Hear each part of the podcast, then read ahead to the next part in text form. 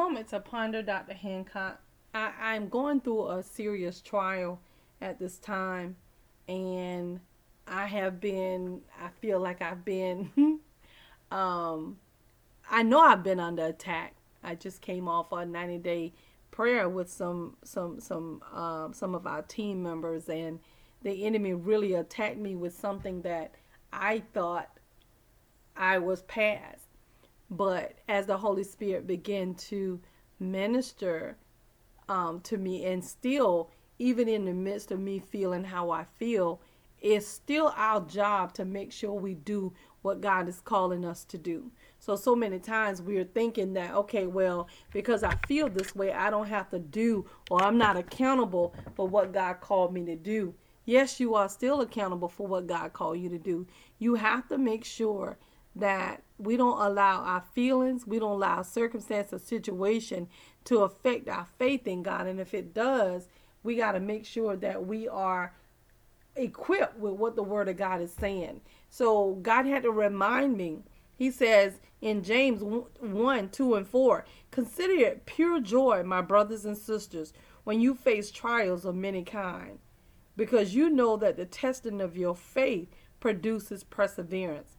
Let perseverance finish its work so that you may be mature and complete, not lacking anything. So when I started going through this, I wasn't really familiar with what it was because it was something that I hadn't experienced. But we have to know that in this season, our faith, it you gotta stand on the oh my God. You gotta stand on the very promises of God.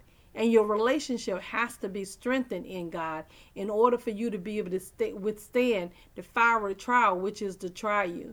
Now, God don't say it's a trial. He said a fiery trial, which means that if it's fire, fire purifies. So it is something that's going to purify what is missing in our faith, what's missing in our life and you are not your circumstance. So you really have to make sure that you are keeping your eyes fixed on Christ and not fixed on your circumstance or situation.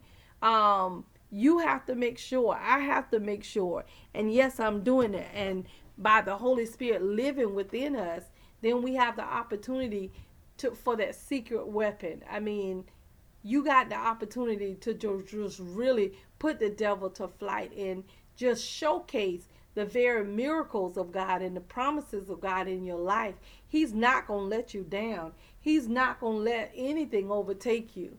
I promise you, and in every circumstance, He's going to take it and He's going to make it into what it needed to be. Sometimes when when God allowed the things He allowed, we're thinking that we're going to become embarrassed and we're going to become this and that. But God has that, and nothing will suddenly come upon you. So you got to know that this is the confidence that we have in him. That when we ask anything according to his will, he hear us. And if we know that he hear us, we know that our petitions are granted. Real talk, Dr. Hancock, we need you to like, comment, subscribe, and share.